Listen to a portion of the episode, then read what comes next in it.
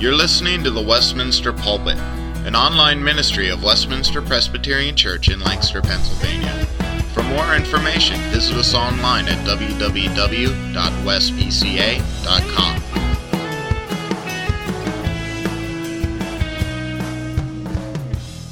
Continuing in 1 John, 1 John chapter 2, this series on the epistles of John. We come tonight to 1 John 2 at verse 3, reading verses 3 through 14. Let's give our attention to God's holy word. We know that we have come to know him if we obey his commands. The man who says, I know him, but does not do what he commands is a liar, and the truth is not in him. But if anyone obeys his word, God's love is truly made complete in him. This is how we know we are in him. Whoever claims to live in him must walk as Jesus did. Dear friends, I am not writing you a new command, but an old one, which you have had since the beginning. This old command is the message you have heard. Yet I am writing you a new command. Its truth is seen in him and in you because the darkness is passing and the true light is already shining. Anyone who claims to be in the light but hates his brother is still in the darkness. Whoever loves his brother lives in the light, and there is nothing in him to make him stumble. But whoever hates his brother is in the darkness and walks around in the darkness. He does not know where he is going because the darkness has blinded him. I write to you, dear children, because your sins have been forgiven on account of his name. I write to you, fathers, because you have known him who is from the beginning. I write to you, young men, because you have overcome the evil one. I write to you, dear children, because you have known the Father. I write to you, fathers, because you have known him who is from the beginning. I write to you, young men, because you are strong and the Word of God lives in you, and you have overcome the evil one. Father, we pray that as we look into your Word now, you would be gracious to open it to us. We are dependent on you, and we confess that to you. Thank you that you promised to give your Holy Spirit to give light to our eyes, and that your Word would come and to enter our hearts and minds and change us and transform us and lift us up in faith in you. So let it have its way with us in this time through Jesus Christ. Amen. What would you think if, in these dire economic times, someone were to come to you with an offer too good to refuse? People are hesitating now, not knowing whether to put their money in the stock market or not, what to do about that. But what if a person wanted you to invest $10,000 with them and gave you this assurance in 10 years, your $10,000, I guarantee you, will be worth a million. Well, we would all be rightly skeptical about such a deal, right? We might even think about calling the authorities or the Securities Exchange Commission or whatever, because obviously this is a scam. And if it were a phone call, we'd hang up the phone and think, why did he even listen to that? I think that's how many modern Americans tend to think about the Bible's teaching or Christian teaching about assurance of salvation. They think somewhere along these lines this doctrine that you can be certain of eternal life sounds like some kind of a scam.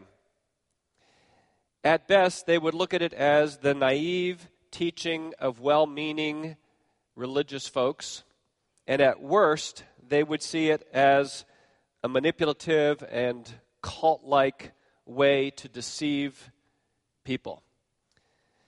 But the truth of the matter is, the Bible is absolutely clear about the reality of Christian assurance. It is possible to know that you are saved and that you're going to heaven, that you have eternal life, that you have a right relationship with God through Christ. This is not a religious scam. It is a gracious gift of God, a blessing from Him founded on the faithfulness of God's character and His certain word of promise to us. It's a gracious gift that springs from the work of Jesus Christ and the application of that work of redemption by the Holy Spirit in our hearts and lives. And so this evening we want to begin to think about this theme of assurance. And I say begin to think about it because we'll be coming back to it at different times as we look through the epistles of John, because this is a reoccurring theme. I'd like us to see, first of all, that assurance of salvation is vital to Christian life and growth. Assurance is vital to Christian life and growth. In verses 3 through 6, we see John begin to talk about the close connection of assurance to our lives in Christ, to our fruit that we have in Christ. It says in verse 3 We know that we have come to know him if we obey his commands. The man who says, I know him, but does not do what he commands, is a liar, and the truth is not in him. But if anyone obeys his word, God's love is truly made complete in him. This is how we know we are in him. Whoever claims to live in him must walk as Jesus did. Now, we're going to look more at what John is saying here about the ethical commandments here, about this command to obey God. But notice here that John is assuming that we can know that we are in him, that it's something that we can know, that, that it's something that we should know, and that, that we can grow in that. An important part of growing in Jesus Christ is growing in your assurance of salvation. In fact, later on in 1 John, when we get to chapter 5, verse 13, which tells us, if anything, the purpose for writing 1 John, John writes it this way I write these things to you who believe in the name of the Son of God, so that you may know that you have eternal life. It's interesting because the Gospel of John has a purpose statement near the back that says that John is writing the Gospel of John that people might believe in the Son of God. But this epistle to John, 1 John, is that people might know, that Christians might know, that they might have more assurance that they have eternal life. And so as we step back, and this evening we're coming to the first, in a sense, series of, of, of the tests of life, we might say. In 1 John, one of the ways you can or, organize the entire book is that it's, it has this, these cycles of bringing us through these tests of life that we might call them. Three tests that we see in 1 John repeated. One is the test of obedience or the moral test, and, and that's the one that we see here in verses 3 through 6. Then there's the test of love. Is there genuine love? We see that in verses 7 through 11. And then there's the test of belief or right do- doctrine, believing that Jesus Christ has come in the flesh. And we'll see that when we get into chapter 2 more.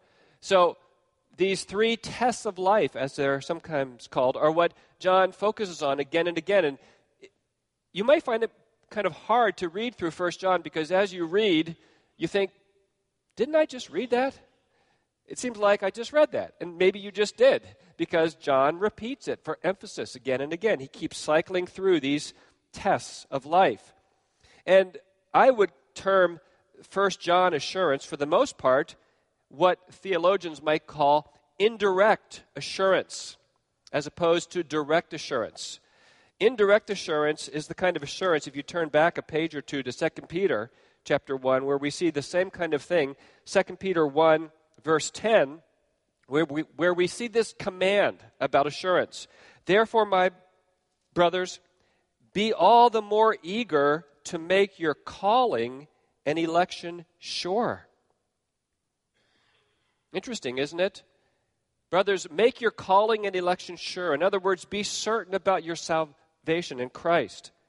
And, and right before that, the verses that precede that, that are this, this strong section about, in, starts in verse 5 For this very reason, make every effort to add to your faith goodness, and to your goodness knowledge, and to knowledge self control, and to self control perseverance, and so forth, all the way down to love. the same kind of thing that we see in 1 John. Indirect assurance is the assurance that comes as we see the fruit of Christ dwelling in us. We see the evidence in his, of his work in our lives. Not perfect by any means, but a changed life. That's why Jesus has such strong words in Matthew 7 21, which is another, what I would call an indirect assurance kind of test, but it, it's in the other kind of way. It's a warning to those who call him Lord, but not do what he commands. He says, Many will say to me in that day, Did we not prophesy in your name and do many wonderful things? And he will say, I never knew you. Depart from me, you who work iniquity, because they did not do the will of God. There has to be a changed life. But in addition to that indirect assurance, there's a more fundamental kind of assurance that every Christian is to have and experience, what we would call maybe direct assurance. Romans 10 speaks about this, the familiar verses in Romans 10, verses 9 and 10, that if you confess with your mouth Jesus is Lord and believe in your heart that God raised him from the dead, you will be saved. For it is with you, your heart that you believe and are justified, and it is with your mouth that you confess and are saved. Well, direct assurance says, I believe that pro- promise of God is true for me. I believe in Jesus Christ. I am willing to, to say that before others and before the world in some sense. And so I know because the promise of God applies to me that I am saved. It's interesting, the Westminster divines, as they're called, who wrote the Westminster Confession of Faith, as I understand it, had a debate about whether assurance, and this kind of direct assurance of faith, whether that's part or the essence of saving faith. In other words, they were debating whether you can truly be saved and not have an assurance of that. And they actually came down on the side of saying, no, it's possible to truly be saved, to have saving faith, and to have little or no assurance. And I think that that's biblical and that's right, that it's possible. That's, but, that's not good. It's important to grow in assurance, but it's possible to have little or no assurance and truly have saving faith. But the reason that they de- debated that, at least in part, is because it is so closely tied into saving faith itself saving faith in the promises of God's word through Christ bring with them an assurance, an immediate kind of assurance, knowing that the promises of God are true for me by the help of the Holy Spirit. And so, direct assurance more has to do with Am I trusting in Jesus Christ? Do I know the promises of God are true for me? Yes, that's, at, that's foundational. That's, we would say, that's the, bedrock of our assurance, Jesus Christ and the promises of God. But then we should be growing in First John assurance.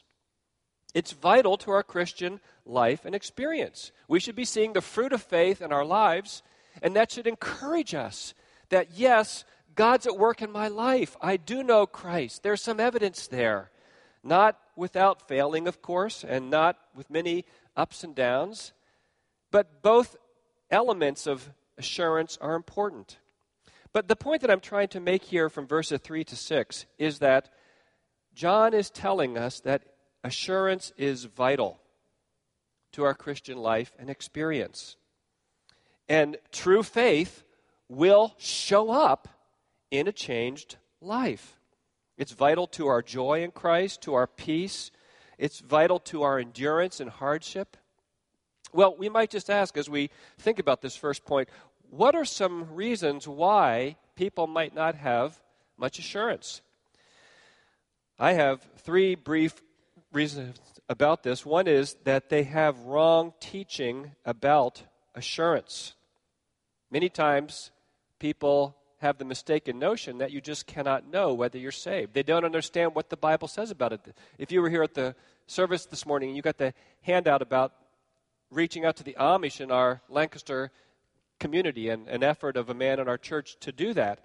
And I was talking to him the other week, and he was just talking to me about the fact that the Amish uh, think that it's a form of pride to say or to think that you know that you are saved.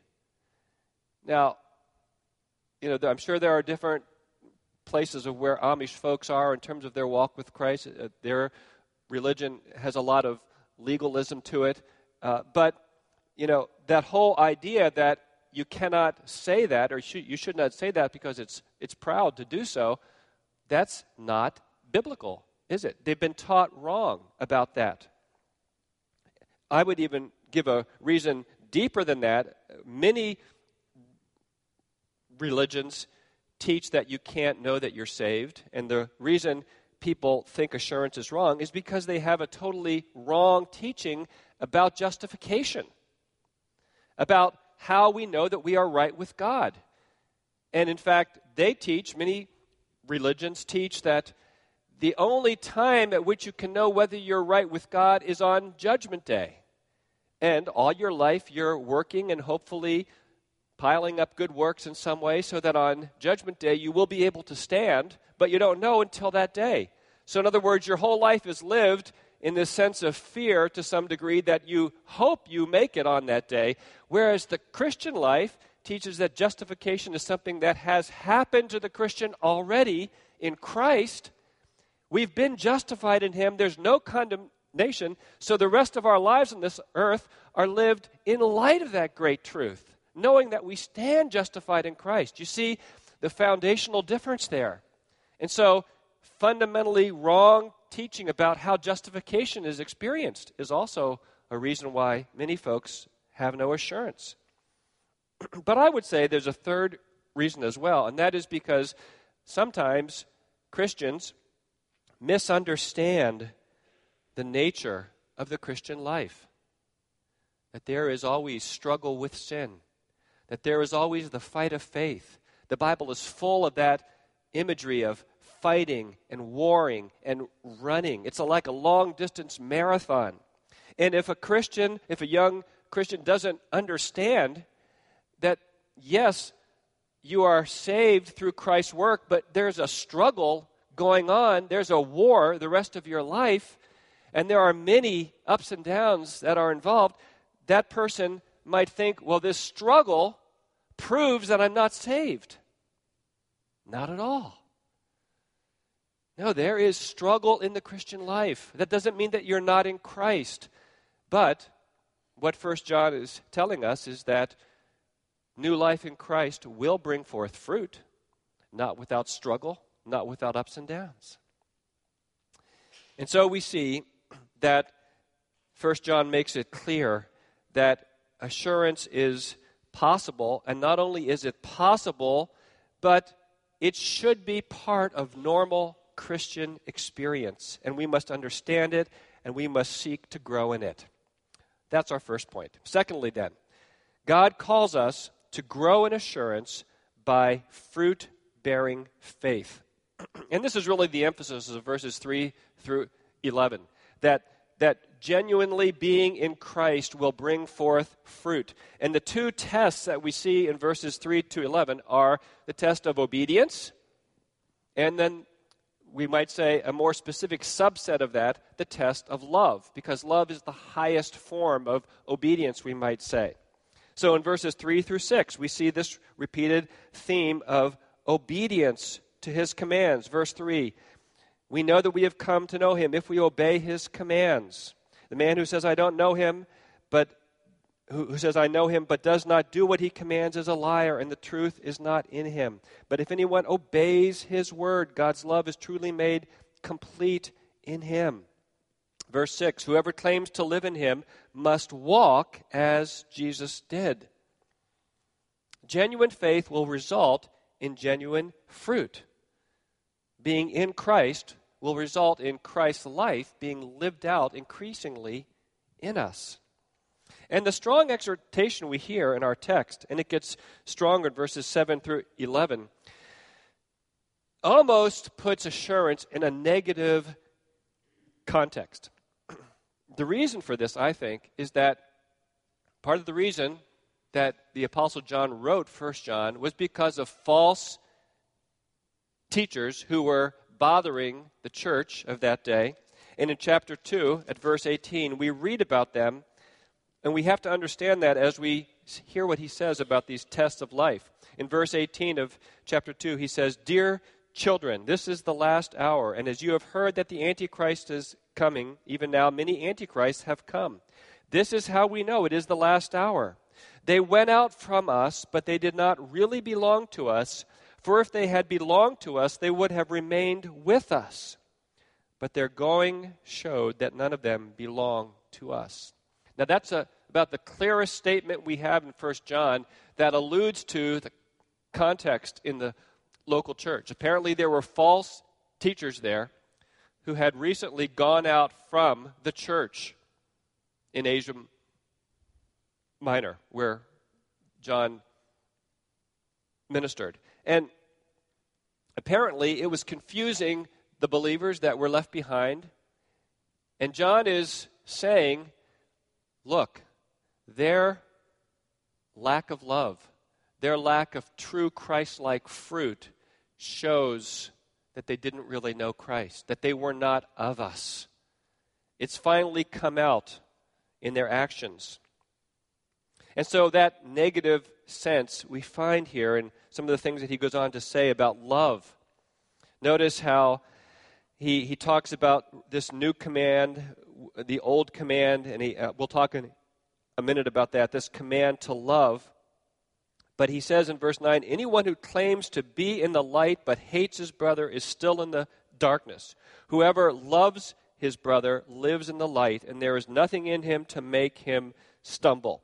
But whoever hates his brother is in the darkness and walks around in the darkness. He does not know where he is going because the darkness has blinded him. No doubt, John is alluding to these false teachers who were recently in their midst. It's interesting as you think about that, and you think maybe about some of the cults that you've read about, or maybe you've experienced some of them firsthand, or false religions you always know them by their fruit, don't you? There's not genuine love in non Christian cults. And they might appear to be loving at first, or they may have love in some ways, but ultimately they're using their followers.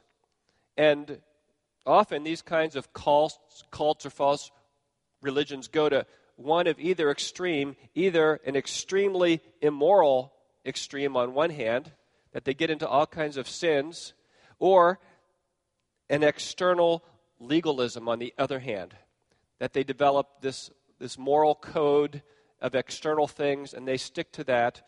But both of those are not the genuine fruit of being in Christ and Him dwelling in us. And that's, I think, what John is fighting against here. He's saying that if anyone is in Christ, anyone who is born again, there will be worked out in his or her life a new obedience. And especially obedience that exhibits itself in genuine love. Let's look at a little bit about John's emphasis here, this call to love, as we think about fruit bearing faith.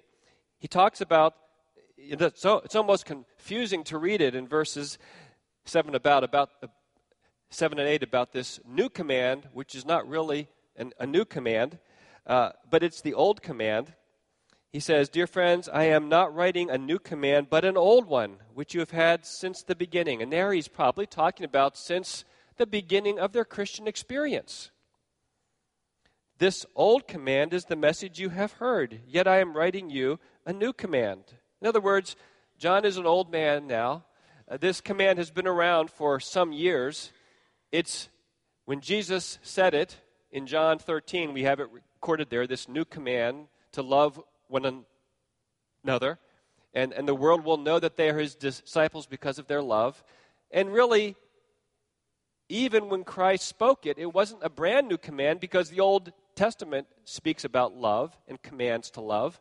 But Jesus had a radical remaking of it. So John is, is playing on that here, and he's saying, This command you've had with you from the beginning. And he's saying, Yet I am writing you a new command. Its truth is seen in him and in you. In other words, it's in Christ as the supreme example of this new command, but it's seen in you too, because the darkness is passing and the true light is already shining. There's evidence of this love in your lives. This new command to love remains new in that it remains true and always relevant. Think of your lives this week. Each one of us will have many opportunities this week to live out the command of Jesus Christ to love as he loved, to follow in his footsteps. It's always a true and always relevant command. And it's seen in Jesus Christ, but it's God's will that it be evidenced in Jesus' people, you and me. How might this command to love be evidenced in your life this week? Well, we could think of some particulars. It may be that you're going to sin against someone, someone you may know well, someone that you see every day, and you're going to need to humble yourself and confess your sin and love by humbling yourself before that individual. Or it may be the opposite kind of way. It may be that someone's going to sin against you and you're called to love that individual by forgiving him or her. Very practical application of this command to love. And one thing we can say, and this is we all know, anyone who's, excuse me, tried to live out this command, this command to love is very costly. It always demands a Christ centered, Christ exemplified, sacrificial love. but we know that it's an evidence to the world of the truth of who Jesus Christ is and what he came to do. Look at the end. Excuse me. Look at the end of verse 8. Because the darkness is passing and the true light is already shining. Speaking about the gospel going out into the world. And this gospel has already gone out in the Apostle John's day and how much more it's gone out now in our day.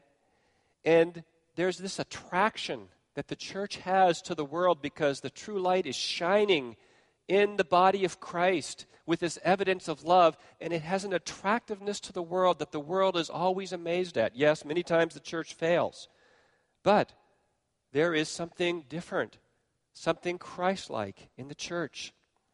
And John goes on to speak about this love as the evidence of the new birth and about uh, the evidence of true spiritual light. He says, anyone in verse 9, anyone who claims to be in the light but hates his brother is still in the darkness. Whoever loves his brother lives in the light, and there is nothing in him to make him stumble. But whoever hates his brother is in the darkness and walks around in the darkness. He does not know where he is going because the darkness has blinded him.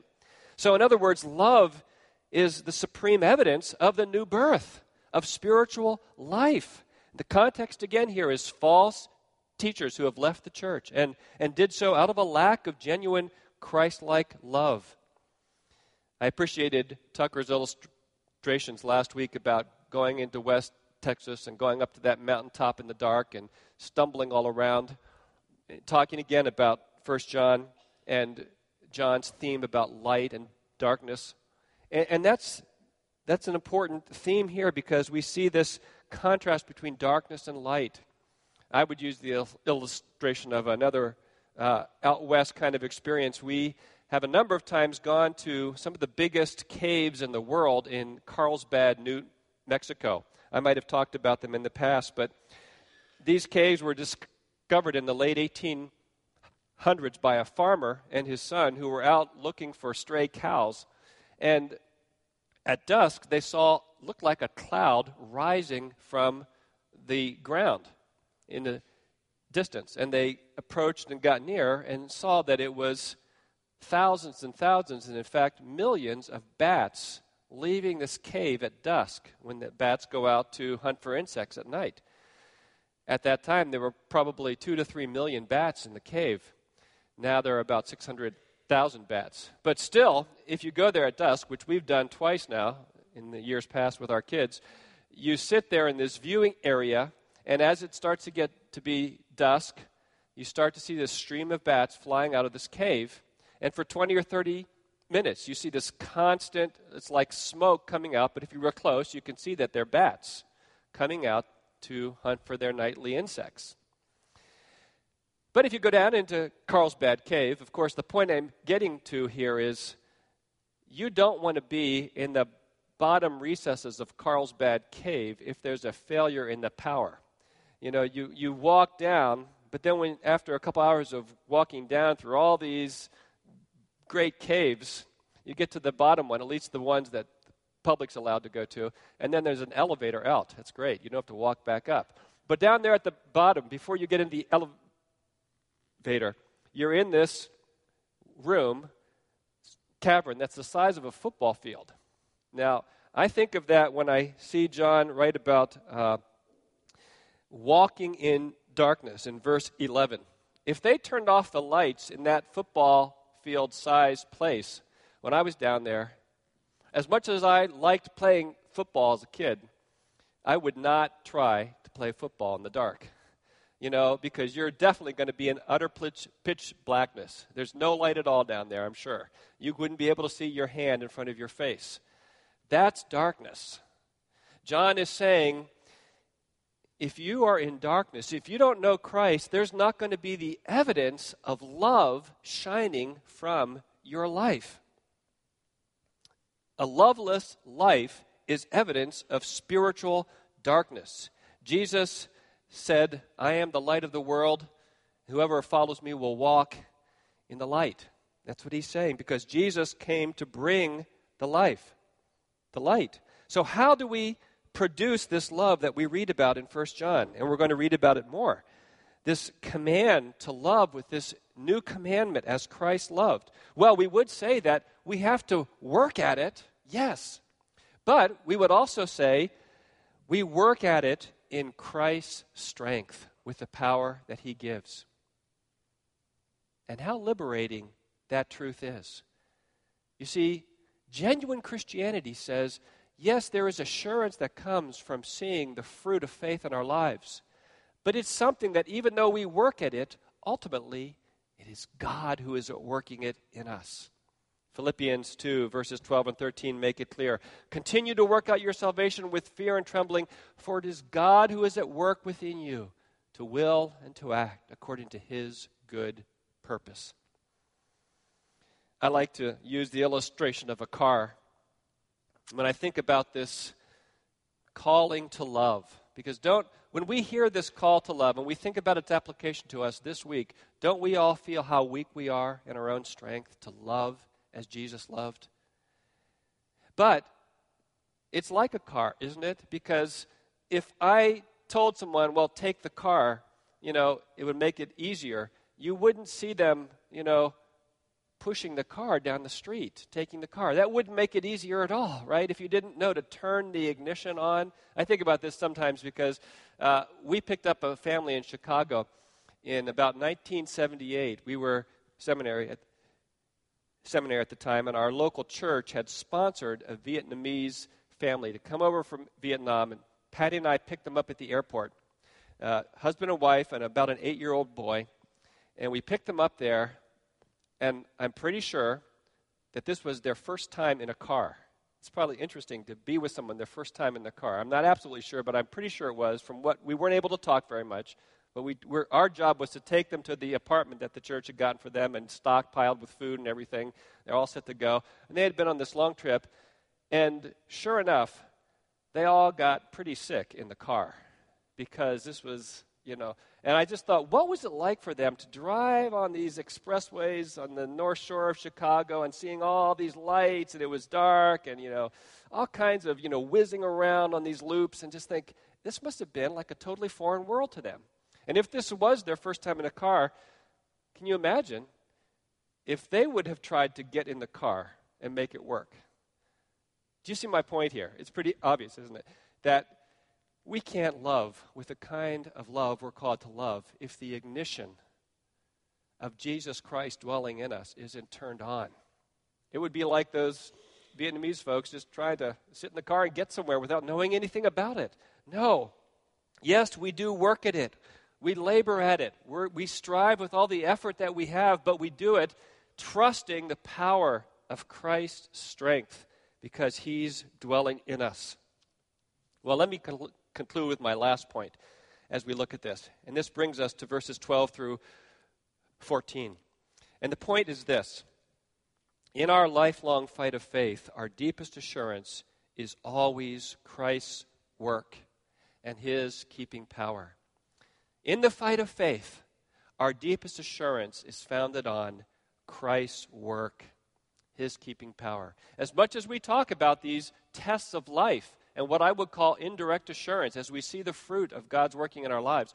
Ultimately, our bedrock of assurance and our deepest encouragement when life is hard and the fight of faith is hard is in Christ's work.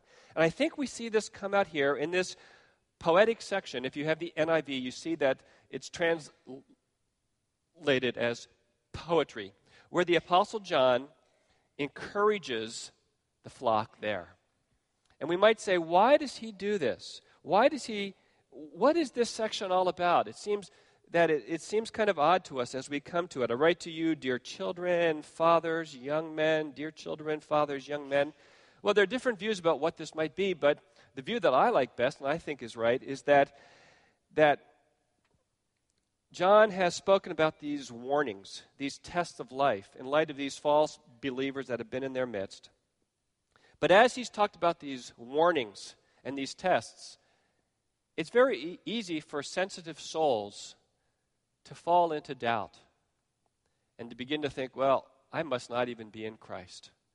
Uh, there must not be any work of Christ in me. Uh, maybe I should give up. Maybe there's no reality in my life. And that's true for the church now. Whenever I preach about this theme, I'm always aware there's a, a reality that often when you talk about the warnings Scripture holds out, it seems that the people who probably need to hear those the most are the ones who are saying, Oh, I hope so and so hears this.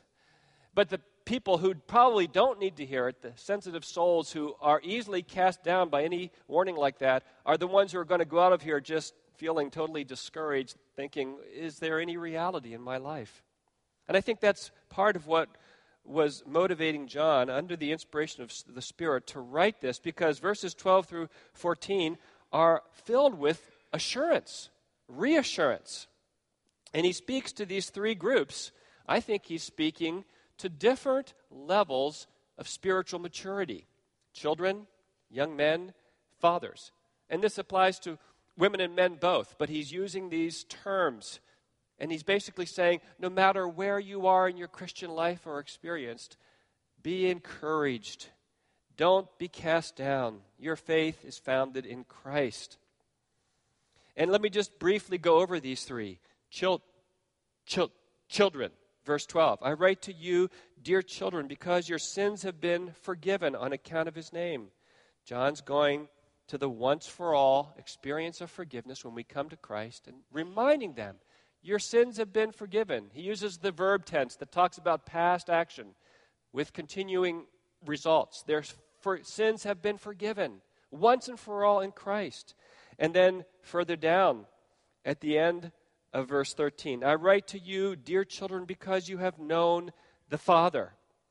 There he's talking about the fact that our Christian experience means that we've come into fellowship with God. Again, the same verb tense, something that we have experienced once and for all. That's the foundation.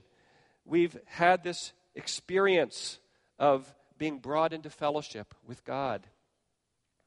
But then there is also, he addresses fa- fathers, verse 12. Excuse me, verse 13. I write to you, fathers, because you have known him who is from the beginning. And he repeats that again in verse 14. So it's the same thing, and it's the same verb for know that children are addressed at. So it's not like he's using a deeper word for know, but I think the emphasis for fathers and the encouragement for them, those who ha- have achieved a degree of spiritual maturity, who have grown in Christ and have been around for a while, he's focusing and reminding them of God's unchanging faithfulness. Because both times he says, You have known him who is from the beginning. The unchanging faithfulness of God. These people who are more mature in faith have learned through experience, through the hardships and trials, through the tests of faith. They have known him who is from the beginning, and their faith is founded on that rock solid knowledge of the unchanging character of God. And then he addresses young men as well, those in between the stage of childhood and, and mature manhood, we might say. And he writes to them, he says, I write to you, young men, because you have overcome the evil one. And he repeats that in verse 14, but he adds the words, because you are strong and the word of God lives in you. Again, the perfect tense here, that the verb tense, seems to indicate that he's looking back to their con- conversion experience and saying, Our assured standing is based on Jesus Christ. You have overcome the evil one because you are united to Christ. And this has been worked out in your life because the Word of God, the Word of Jesus Christ, dwells in you and you are strong in that Word. It reminds me of Ephesians chapter 6, where we take the sword of the Spirit, which is the Word of, the God, the word of God. So, the application that we can draw from this is whatever your level of spiritual growth, remember your encouragement and your assurance is founded in Jesus Christ, His work in your life, what He has already accomplished for you on the cross and in rising from the dead, and the Holy Spirit's work of applying that to your heart when you came to Christ and continues to apply it as you walk with Him. So you probably won't get an offer this week for $10,000 being made into 1 million in any time soon. And if you do, hang up the phone. But remember that you have even better promises from God's word. Promises that assure us of a right relationship with God and of eternity with him. Let us pray. Father, we thank you for this teaching that is hard because it's demanding and convicting, and it shows us how we need to grow in you. But Father, we pray that you would lift us up and help us to take you at your word and to look to Jesus Christ this week, whatever the trial or temptation might be. Help us to stand in Christ our Lord. We pray in his name.